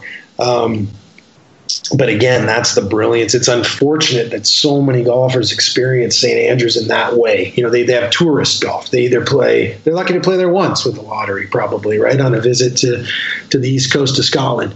Um, again, very cliche, but everyone who knows the old course and has known the old course, I mean, it's a lifetime of study. Um, it's funny, Jim, you'll probably like this too, but I noticed on my bookshelf uh, as I was thinking about doing this podcast, I had How to Play the Old Course by Desmond Muirhead and Tip Anderson on the shelf, right? Hmm. like what a classic nice. book, right? So I, I just started flipping through it. And I mean, one of the coolest quotes in, in Muirhead's introduction was, you know, he says there's an infinite range of strategic and analytic possibilities out there. Infinite. I mean, you can, as we talked about earlier, depending what the weather's like, what the wind's like, what the temperature's like, where the pin is, where the tee markers are. I mean, that that's that I guess if I had to sum sum it up, is that we got 18 holes that are, I don't know, you make up the number, right? There's 5,000 holes out there, you know, if you include the reversible course. And that's that concept.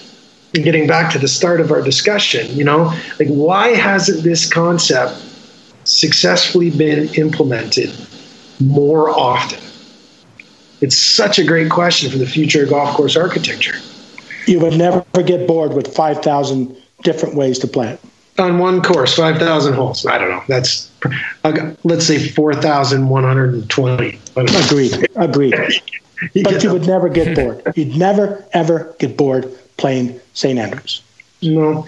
And you know what? I got to give your old friend, uh, Tom Doak, because I went to the loop with an open mind uh, a couple summers ago, and that thing works really, really good. And it only it only kind of triggered this question in my mind again: How come this hasn't been done more often? Great question, with numerous answers. Right going going back to the, our initial uh, topic is why St. Andrews why uh, isn't it mimicked or replicated more? I think I think the topic of our next podcast is why didn't more people write plays like Shakespeare? I think. yeah, we'll talk about that. Yeah, yeah it's, I think we have we know our St. Andrews, though, Derek, there was no William Shakespeare. God, God, God. Nah, he didn't. He doesn't know anything about golf course design. Guys, I'm going to ask one more question, and, and I know we typically, neither one of you, I don't think, typically care or dwell on this particular subject matter. But since we're talking about St. Andrews, it is relevant, Jeff. And you went back to uh, a question earlier talking about grassing lines. I think one of the reasons some of those lines that didn't always exist appear now, and some of those uh, areas of rough we see now, is because the British Open is played there. The Open Championship is played there usually every five years that course, as you mentioned before, can still be very challenging if the wind is up, but there's no guarantee the weather's going to cooperate. And if, if the wind is docile, you can't make that golf course very hard for elite players. And they've stretched it out as long as they could. My question is this, and you can both answer this. Should the old course be retired from the open rota? Whoa. That's just way out of bounds. no. I mean, at the end of the day, and I don't know why we can't think about golf, um, or you know, a majority of people can't think about golf in this way. If you and I tee off, you know, there's a hundred thousand dollar person, Jeff Mingay is going to play Derek Duncan, 18 holes at St. Andrews. We tee off, and then when we hole out on 18, the lowest score wins. That's it what is just go play St. Andrews. Send the best guys out there, even if they can hit the ball 500 yards off the tee or 100 yards off the tee. It's just a piece of undulating ground um, that's gonna, you know, that just facilitates the game of hitting a ball cross country and trying to hold it out 18 times. You know, there's no. I think it's as simple as that in my mind. And maybe I'm just, I don't know, not very smart, but I think you could keep playing St. Andrews forever, no matter what happens with golf. No, I, I, I, appreciated that about your perspective, Jeff. I'm curious to hear what, what Jim would say to that. Not worried about par. If the test of golf is is the relationship between the golfer and the scorecard, the golfer and the scorecard and par. So what if he's uh, 50, 40, 30 over par? Who cares? And our, I, our, our thinking that we have to de- defend par, I, I don't get that. And St. Andrews, if it was par 70 or par 69 or par 74, as Jeff Mingay says, the lowest score wins. Who cares if you have to worry about defending par? Go out and play. And no matter the weather conditions, and no matter the green speeds, and no matter the the the lie that you get in the bunker, the lowest score wins, and that is the test of the best golfer. I don't worry about defending par. I don't care if there's 18, 19, 22 under par. That doesn't make the the the, the golf course, in my mind, be a good test of golf or a, a great golf course. The best man won, the best woman won, the lowest score won. Defending par is irrelevant to me.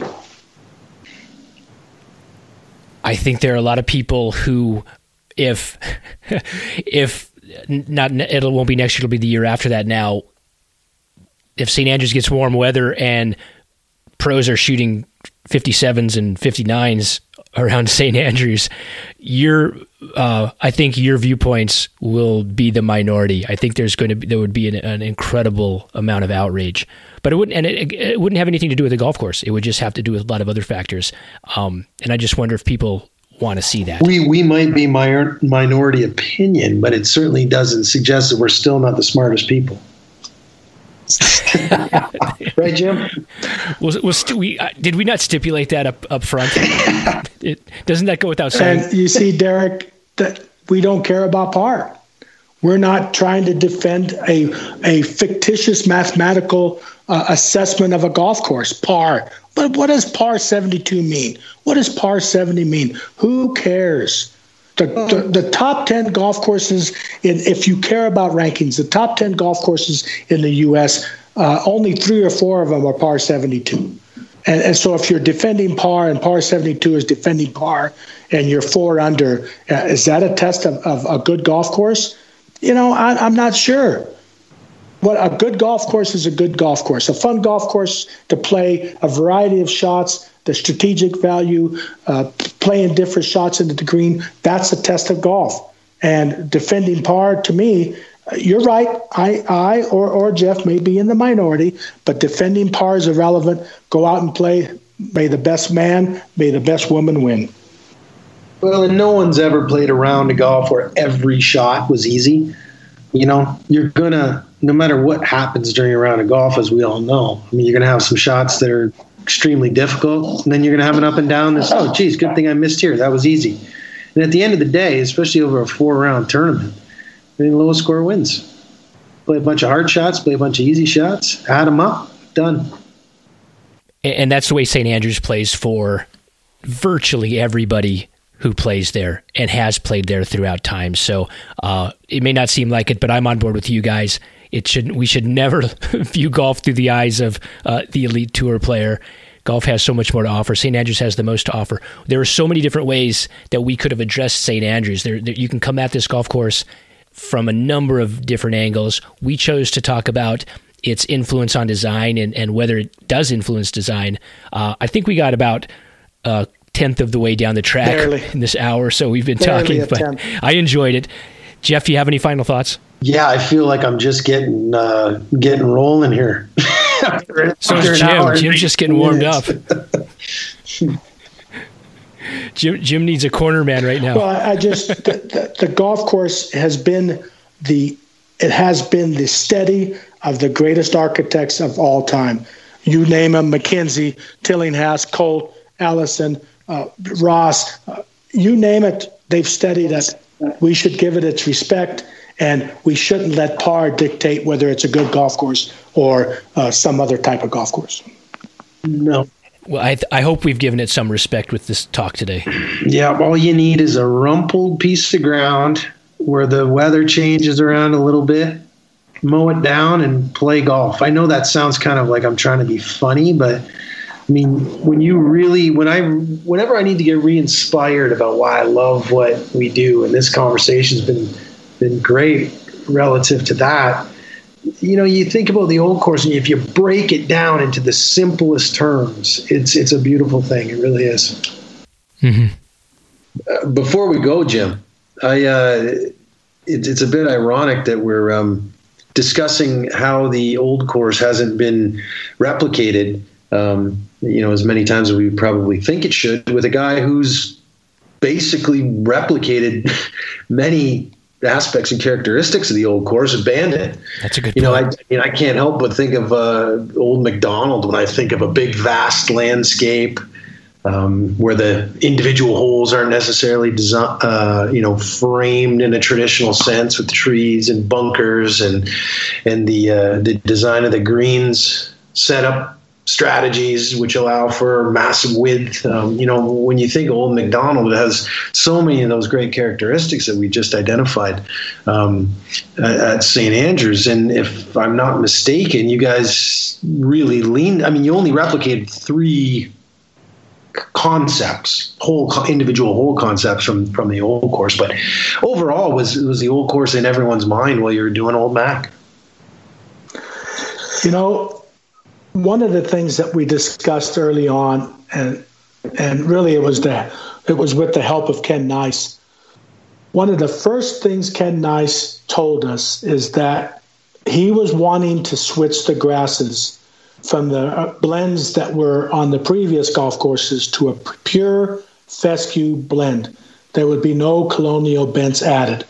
And so when he said that he was comfortable with the pure fescue blend, we knew that the turf, the tightness, the uh, the color of it, the, the the ability to run the ball forever on it was going to be a bonus and would make Old Macdonald uh, the width uh, play a crucial part to to the design of of Old Macdonald, and so turf played a key character in the design of Old Macdonald. As you pointed out, the three holes that we we use from Macdonald's ideal holes, or what they call the template holes, were the Eden from the 11th hole at St Andrews. We talked about that. The road hole, the 17th hole at St Andrews, and Long or what is known as the 14th hole at St. Andrews. So your question about was was St. Andrews on our mind? Yes, it was. What were the characteristics that made the Eden so good? Well, the Eden was a good golf hole because you could technically putt the ball from the tee to the green.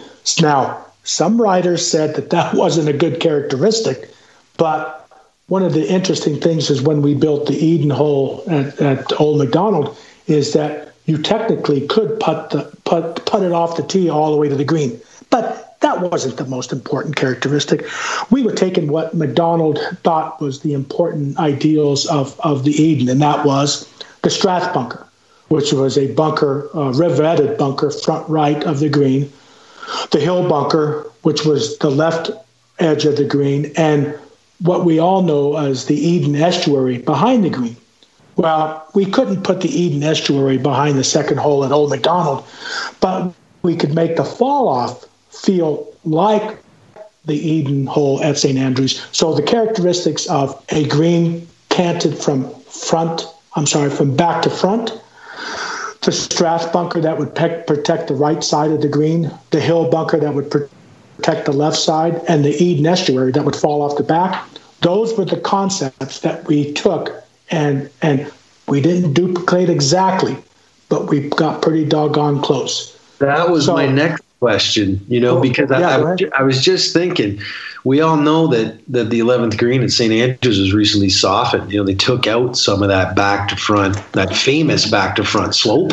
Yes, I have, yes. I, I haven't seen it since it was changed, so I'm not going to make a comment on that. But um, I was curious. I know you guys went to St. Andrews as part of the you know reconnaissance to get ready to do Old Mac. Eden Green, uh, you know that back to front slope, in the Road Green in particular. Uh, how much surveying and how much actual like duplication were you trying to achieve at Old, Mac- at Old Macdonald? Well, we knew that we we knew that we couldn't get it as steep from back to front as the original Eden at St. Andrews. That we would want the my as Mike Keiser called it, the retail golfer to enjoy the hole in all its splendor and not have to really worry about that steepness from back to front. So the Eden at Old Macdonald, and it's not intended to be replicated. Good point. You bring up how steep it was from back to front. Our Eden Green is much more receptive to a, a shot. It's uh, much more uh, uh, pinnable on that left edge over the hill bunker uh, and towards the back. So we had some characteristics were important. The little swale that feeds up into behind the, the Strath bunker, the Davy Strath bunker. But generally, overall, absolutely correct. It wasn't as severe as the Eden at St. Andrews. And, and here, here's, here's, here's an interesting fact, Jim, for people who've been to Bandon but haven't been to St. Andrews your second green at Old Mac is still brutally sloped from back to front. Yeah, yeah. And, and you just admitted it's not even close to uh, matching the slope not, of oh, original, it's, which which shows you how how steep that green is. That's right. It's not as, as steep, but we still we didn't want to take we didn't want to dumb it down. I, I know that term is sometime overused. We wanted to have the, the characteristics of the Eden. Macdonald would have had that. And that's really what Mike Keiser asked of us to create in the spirit of Macdonald and Raynor these template or ideal holes. And so, Jeff, if we would have built the Eden dead flat and put the Strath bunker way out to the right and the Hill bunker made it not as severe, yeah. you would have got a an Eden that wasn't really true to its the spirit of the game. No doubt. And, um, you know, and that reminds me as well, when you correlate Old Macdonald with St. Andrews, I mean, the coolest thing is, is that the greens dictate everything, as we've talked about. You know, and by, by building bold greens, designing and building bold greens like you just described, that allows you to, to build those holes like a reverse funnel you know, we were talking about how yep, accommodating yep. Uh, St. Yep, Andrews is to all caliber of players. Yep. If, if, you tighten up the challenges, you come into the green, you can widen it out as you go back toward the tee. And, you know, Old Macdonald's another great example, like St. Andrews again, where you, you can hit what you feel is a good good tee shot and, and only come to realize that you're in a horrible place when you get to your ball. Um, Don't know, say horrible. you know, angles, right? Angles yeah. to yes, yes, depending on the angle of the green, the contour of the green, the defense of the green. Correct. Uh, but you could go out there and feel like you drove the ball the best you ever have in your life and not break hundred. You're not careful. Well, and, and, you're right, and that's why I started out with the Eden uh, hole at Old Macdonald, saying you could actually putt to the green. You could putt to the green. The eleventh hole, when we stood on the 11th hole with Mike Keiser, I remember Mike asking if if we, if we had to build a shed to to replicate driving around uh, the the road holes uh, wall at, at St Andrews, and, and we all laughed and got a kick out of it. And what we did was we kept a a big patch of gorse kind of sticking off your right edge of your line of sight that would somehow give you that that feel that you had to play out a little bit left and then back to the right to play the road hole. But the key of the road hole at St. Andrews is the road hole bunker itself. So we focused most importantly on the road hole bunker itself. And uh, I have to give props to to uh, uh, Brian Schneider. Brian Schneider was the, was the shaper who was on site at the time when we were building the road hole bunker, and you know he had been there before. All of us had been there before, but he did a really good job of getting the scale right, of getting the elevation right, and we discussed it many times over. Uh, the, the, consulting group, all of us, George Bahto, uh, Brad Klein. Uh, uh, everybody involved, Mike Keiser. But Brian shaped in a really nice angled road hole green. The important part was the road hole bunker. We made it bigger than the original one at St. Andrews. And so all those, those little features, all of the grass mowed tight around it. Jeff, obviously, we were not going to build an artificial road behind the road hole bunker and the road hole at Old Macdonald, but we let the ball drop off behind it tight turf. You could putt back up. So it had the characteristics of it. But yes, the angles were still important. We did not build a scholar's bunker on the road hole at St. Andrews because we just didn't feel that that was we had to put everything in exactly as the road hole would be at St. Andrews. So we left out a couple things, but the key was the green, as you said, the green, the angles, the slope, the putt up, uh, and and the road hole bunker itself. Jim, uh, can I jump in here real quick? Yeah. Um, thinking about this, and maybe this is a way to, to continue talking about the eleventh hole, or maybe the the sixth, the long hole. When you're doing a concept like Old Macdonald, and you're taking really CB Macdonald's ideal versions of these holes, so there it's a it's a it's a facsimile in a way that you're interpreting. But some of the some of those holes are really dependent on the land. You know, for Alps, you need a certain land feature. For a Sahara, you, you need something. Um, uh, for Redan, you'd like to find a nice landform. So, what Seth Raynor and, and CB Macdonald would do is whatever site they were working on, they would try to identify features that were natural and figure out which of their holds worked best against that. But it occurs to me that these three holds from the old course are not reliant on topographical features. So, were they easier to slot into the routing and the whole puzzle than some of the other holes? Well, good question because uh, what we were so proud of building at Pacific Dunes was greens that were all on the ground in mostly their original location. And what I mean by that, elevation wise, I mean the 16th was there. The, the the the second green, I could go on and on. The greens at Pacific Dunes were on the ground. That's what they looked like. All of the greens at Old Macdonald were created in the spirit of Macdonald and Raynor, except for the ninth green, the Cape. We we followed the ground contours that were already there. So every other green was created. And so your question about the road hole, it didn't have a natural perch up of a green in that location. We created that.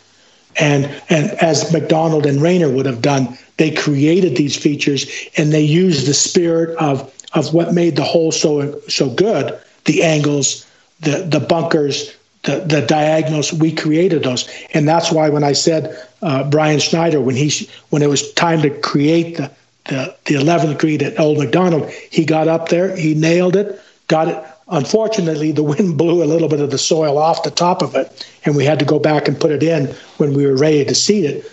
But he created that, Derek, and it was not there uh, as you saw it today. It was lifted up a couple feet. Jim, that's a really good point too. Good story, but another leads to a really good point about the old course. When we talk about and praise all this beautiful natural contour that was simply mowed down and it's been there for thousands and thousands of years. I mean, right now the road hole, we're talking about one of the best par fours. You know, most most architecture aficionados consider maybe the best par four in the world. And I think that Allan Robertson built that green just like Brian Schneider did. You know, well, like, that I, that road hole green, I'm pretty sure is just a big old fill that Allan, Allan Robertson created at some point in the 1800s, wasn't it? I don't know that to be a fact, but but I do know that uh, when you look at the surrounding topography, uh, lifted up from the road behind uh, the road hole at St. Andrews, it has a couple feet of, of material on it. So created, I can't be for sure. I'm not a fact checker, uh, but I can't say that he didn't. I can't say that he did. But I do know at Old Macdonald, we, Derek, we didn't have that exact site there. So we created it, and Brian Schneider did a hell of a job on it. But uh, you're talking about uh, you know some real pioneering architecture. I remember uh, I remember reading somewhere that Allan Robertson had a lot to do with molding that that 17th green. And uh, obviously, you've probably both heard that Tom Morris had a lot to do with you know placing the 18th green where it is. Um, and you're talking about contouring. We're still admiring, and concepts we're still admiring. You know, 200 years later. Agreed. Know, it's incredible. Agreed.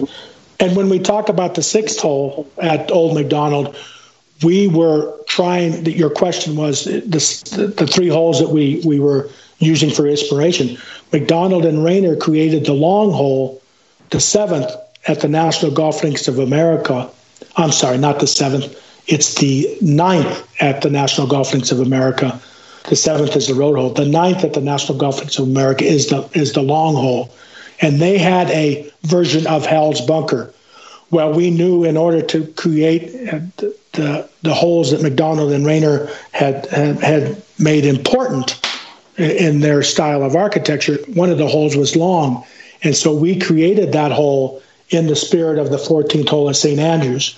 Our hell bunker was going to. We couldn't duplicate the hell bunker exactly as it was at St. Andrews, the one that Jack Nicklaus made famous by taking two or three strokes to get out of in the open. But we wanted our hell bunker to have its own flair and its own scale.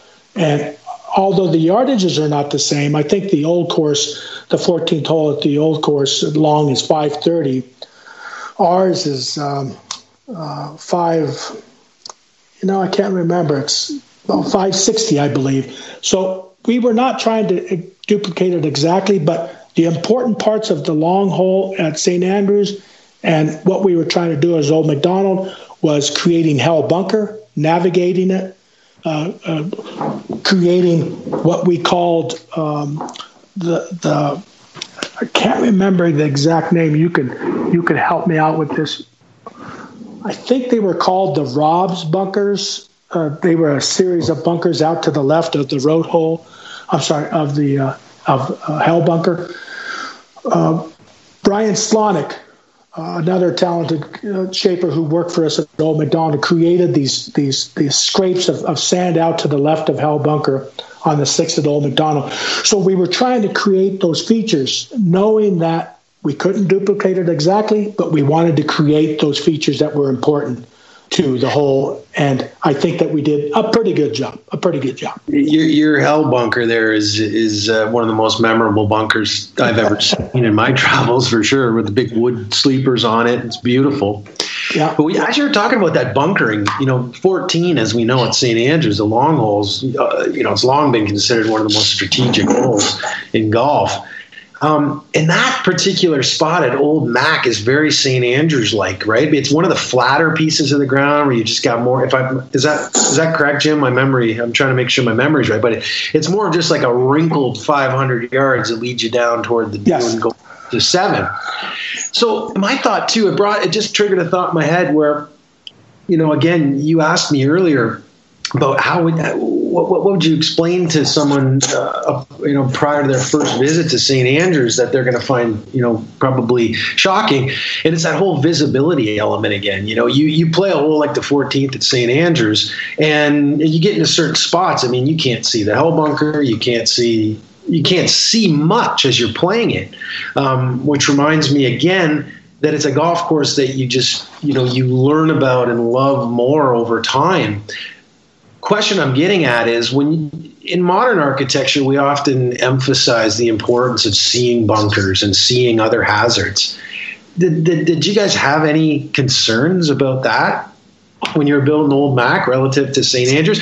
Clearly, when the bunkers were dug in the ground, uh, over the course of time at the old course, no one really gave too much thought to whether or not you could see it from the tee or see it from the ideal spot in the fairway again, in modern architecture, we often hear that as a as an important thing. What are your thoughts on that, Jim, relative to Old Mac and in general? Well, one of the things that that Mr. Keiser, Mike Keiser, wanted to make sure of was that Hell Bunker was not a bunker that consumed the entire width of the fairway. So one of the things I remember asking him asking me during the during the construction and creation of Old Macdonald, the sixth hole, he said, Jim, is there any way that we could that it would change the style of the the importance of long on this hole if we could create a little bit more fairway to the left of Hell Bunker? And uh, we did. We we actually have about 90 feet, believe it or not, 90 feet of fairway to the left of Hell Bunker that if you wanted to steer around, or as Macdonald would say, tack, you could tack your way around the, the sixth hole at Old Macdonald, that you could do that. So we understood that we had to give people an option to play. They had to play around uh, uh, Brian Slawnik's beautiful shaped bunkers on the left uh, of the fairway uh, on the sixth hole. We wanted to have some people encounter the road hole. I'm sorry, the the hell bunker on the right side of the fairway uh, we wanted uh, an area for people to play to the left side of the fairway. You were not going to see the surface of the green if you got too close to Hell Bunker, but if you played farther away or you played to the left of the fairway, you could see it. There were options. There was ways to navigate. You didn't have to always be felt like you were you couldn't see where you were going. And in the distance, a lot of caddies will point out in the distance behind Hell Bunker, there was a blowout in the in the distance of the dunes that if you some caddies pointed that out. Uh, i gave a tour before they opened old macdonald i gave a tour to about 40 or 50 caddies.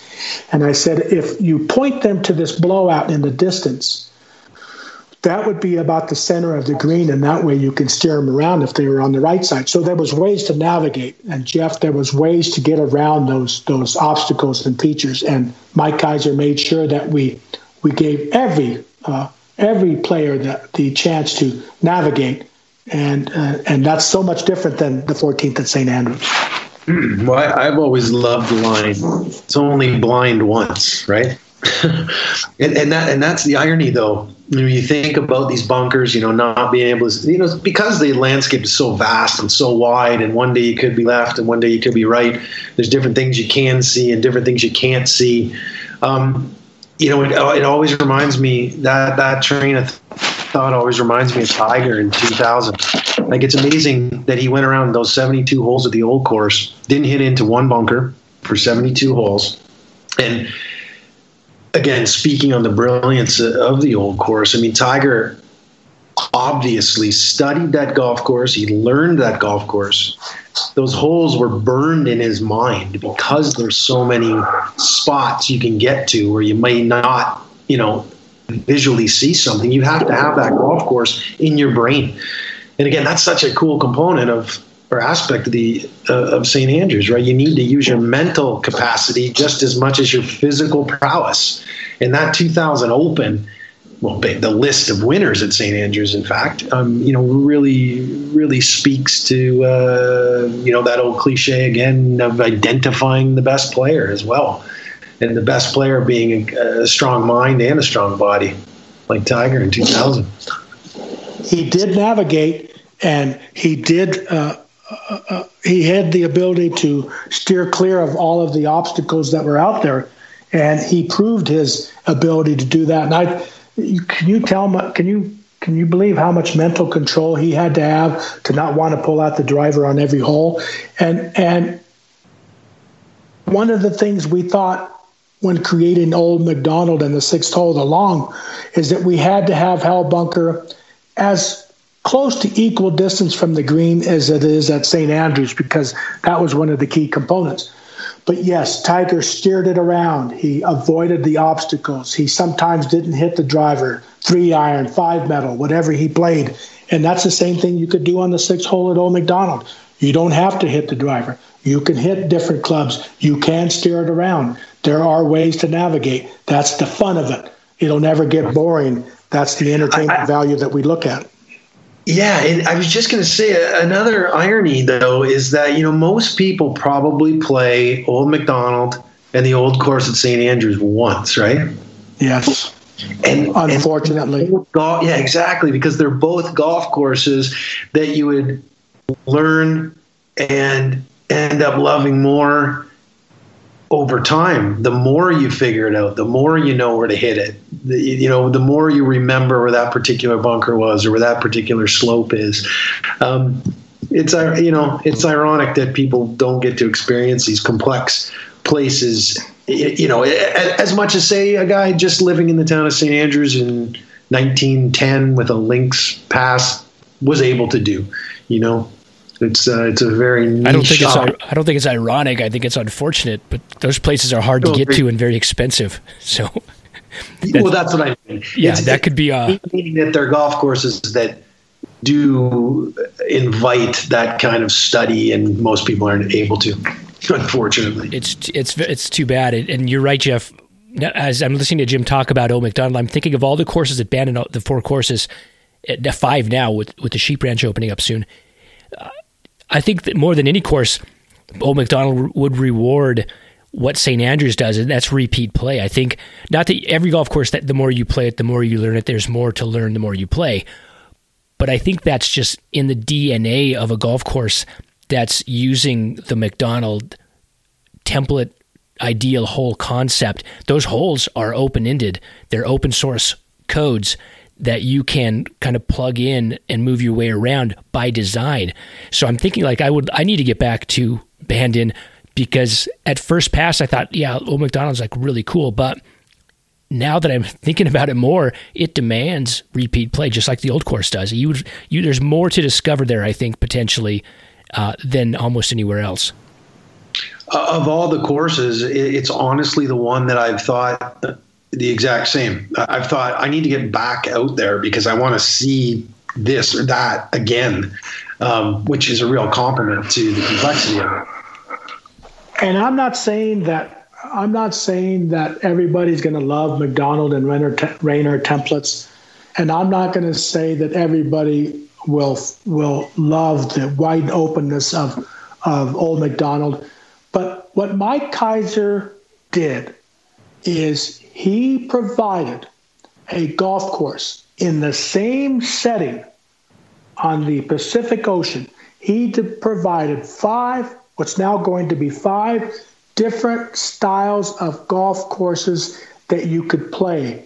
And I think that's the ultimate compliment to Mike Keiser is that he provided Bandon Dunes, the David Kidd original. A lot of people love it.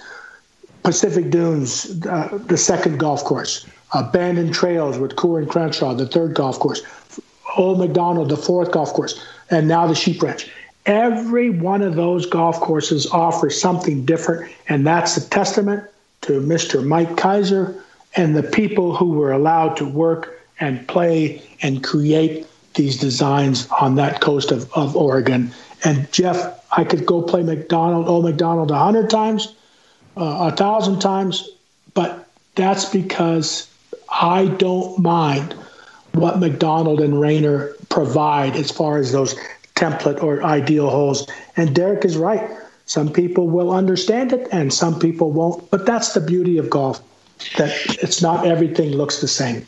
It, it makes me feel um, like I'm playing, as I mentioned earlier, I'm playing over a big, vast landscape rather than individual holes. You know, and that's the same thing that I feel at St. Andrews that's a really nice way to play golf. You know, I think so many golfers think about this corridor.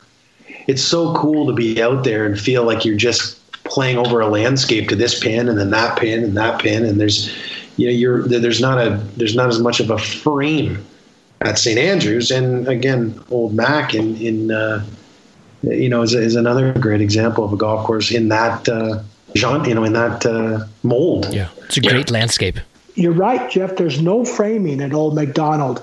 It's a big, wide open landscape. It's something different. There's not a tree to steer you. There's not mounding to steer you. There's not bunkers or, or fairway lines to steer you. The canvas is open for you to enjoy. Uh, and if I can say, paint your own picture.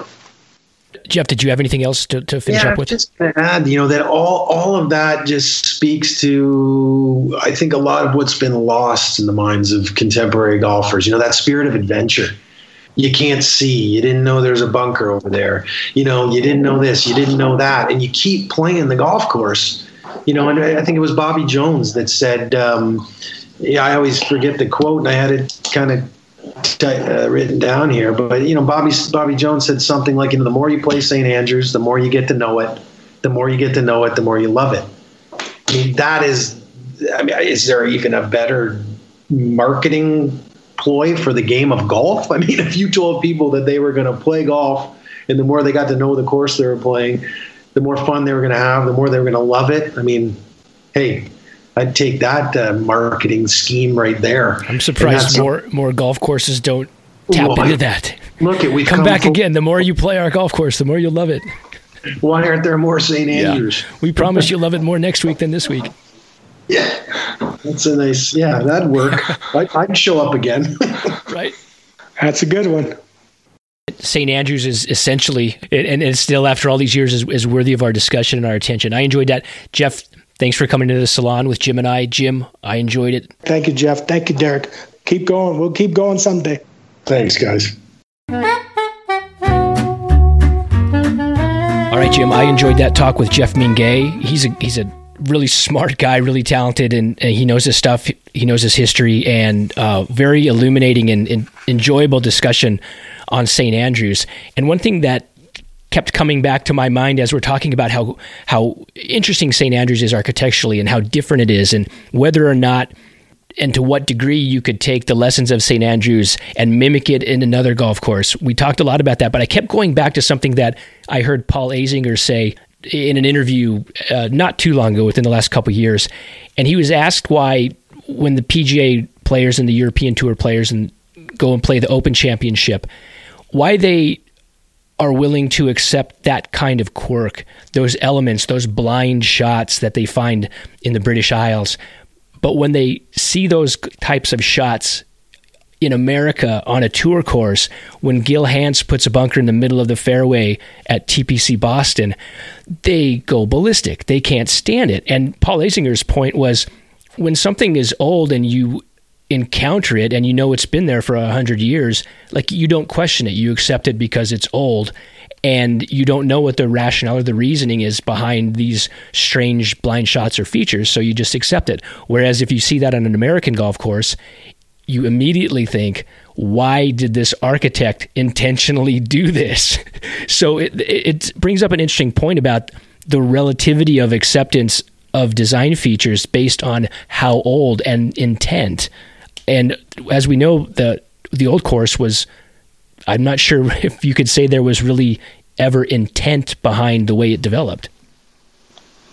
Well, you know, you bring up a good point, and and I really talk about timeless and the ability to look, walk, play a golf course as old and has, has so much historical value as, as the old course at St. Andrews. 500 years, 400 years, uh, that kind of protects it. That protects it from the people who want to say that it's a it's a, a, a folly. Uh, it's not real golf. Uh, timeless uh, is on St. Andrew's side, and it's funny when I said about Pete saying God built this golf course and then others uh, made it, managed it, or made it better, or changed it. One of the people I always think about that made a big change to St. Andrews back in the 1800s, Allan Robertson, Robertson, Robertson, however you want to say it, when he put the double greens at St. Andrews, the old course, when he uh, decided that he would do double greens, I thought to myself, were people critical of Allan Robertson when he made those changes? Right were people critical of old Tom Morris when he made his changes? Were people critical of a bunker eroding and starting to evolve where people had, had hit it time and time again? And so they figured, well, if this is where people are hitting it, let's go ahead and leave it a bunker. We'll make strategy out of it.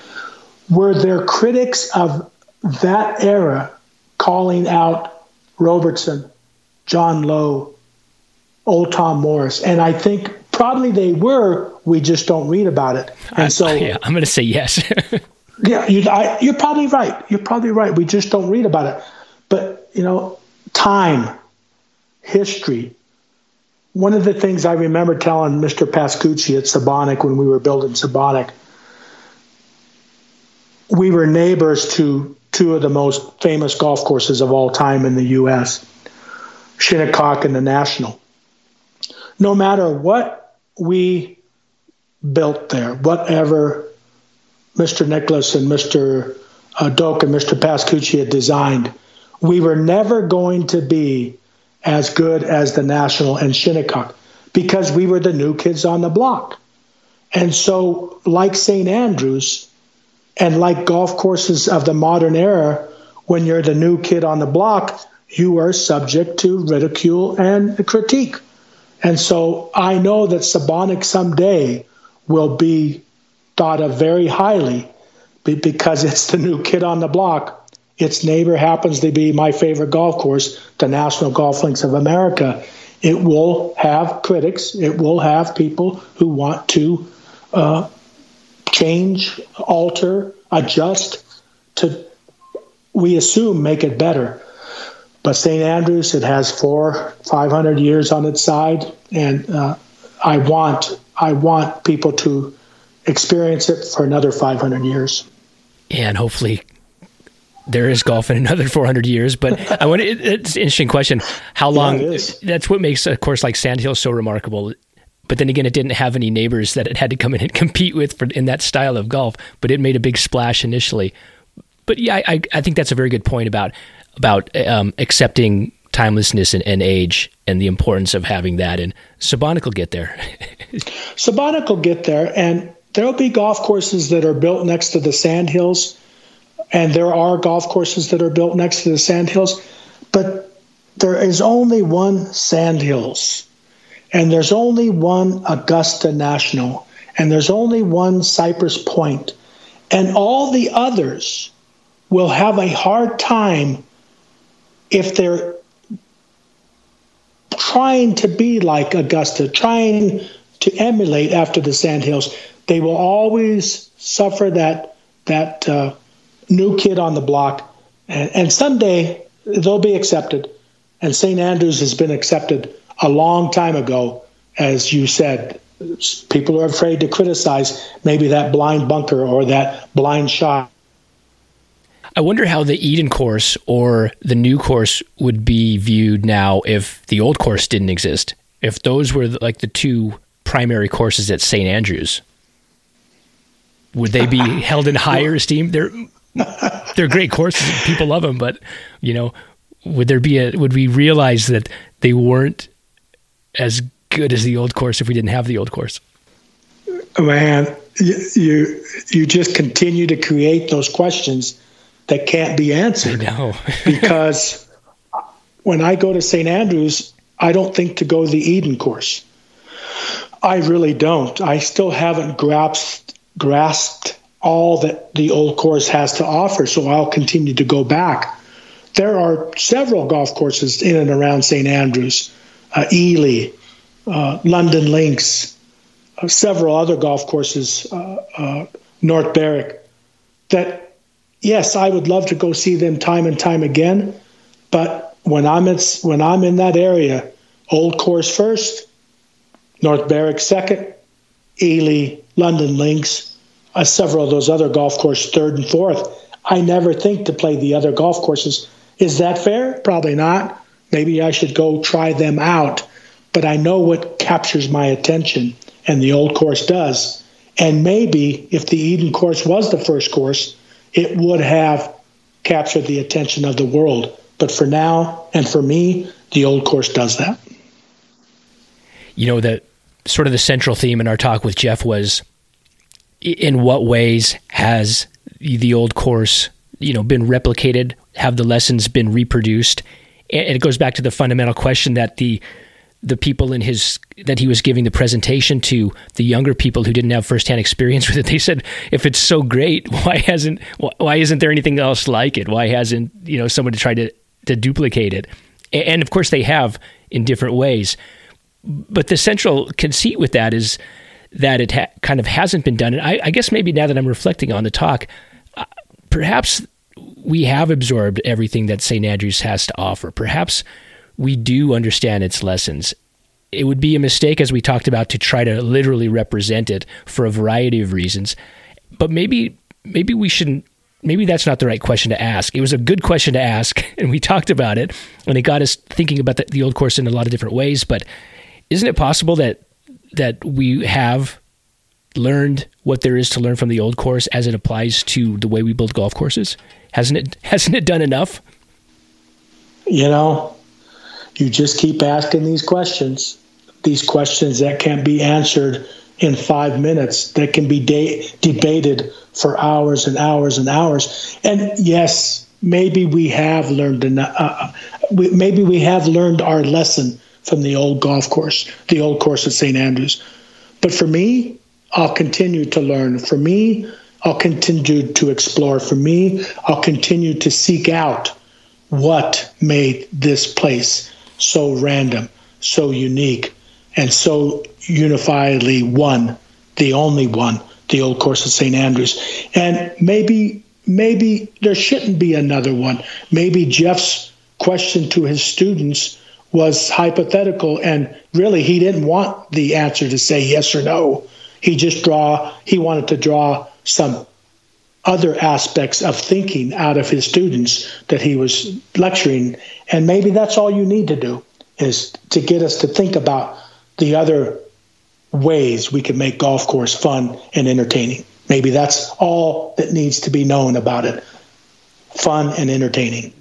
Yeah, and as you just said, when you go to Scotland, you make a beeline for the old course. So clearly it does have lessons still to give, more to learn, more to incorporate, uh, and it's a good reference and it's a good touchstone to have to when we get on wayward paths, some of us at certain times. It's good to have that touchstone to go back to and remind us of maybe, I guess we call them first principles in golf design. Jim, I'm going to give you the last word on this episode. Well, you know, I think after discussing with Geoff about the game, the golf course, the old course, all that it had to offer. One of the things that I thought, and I and I somewhat got bothered by the term of, of score. I have never felt that keeping score was the only way to judge a golf course. I felt that having fun and hitting shots and playing a match was the or was an alternative way to enjoy a golf course.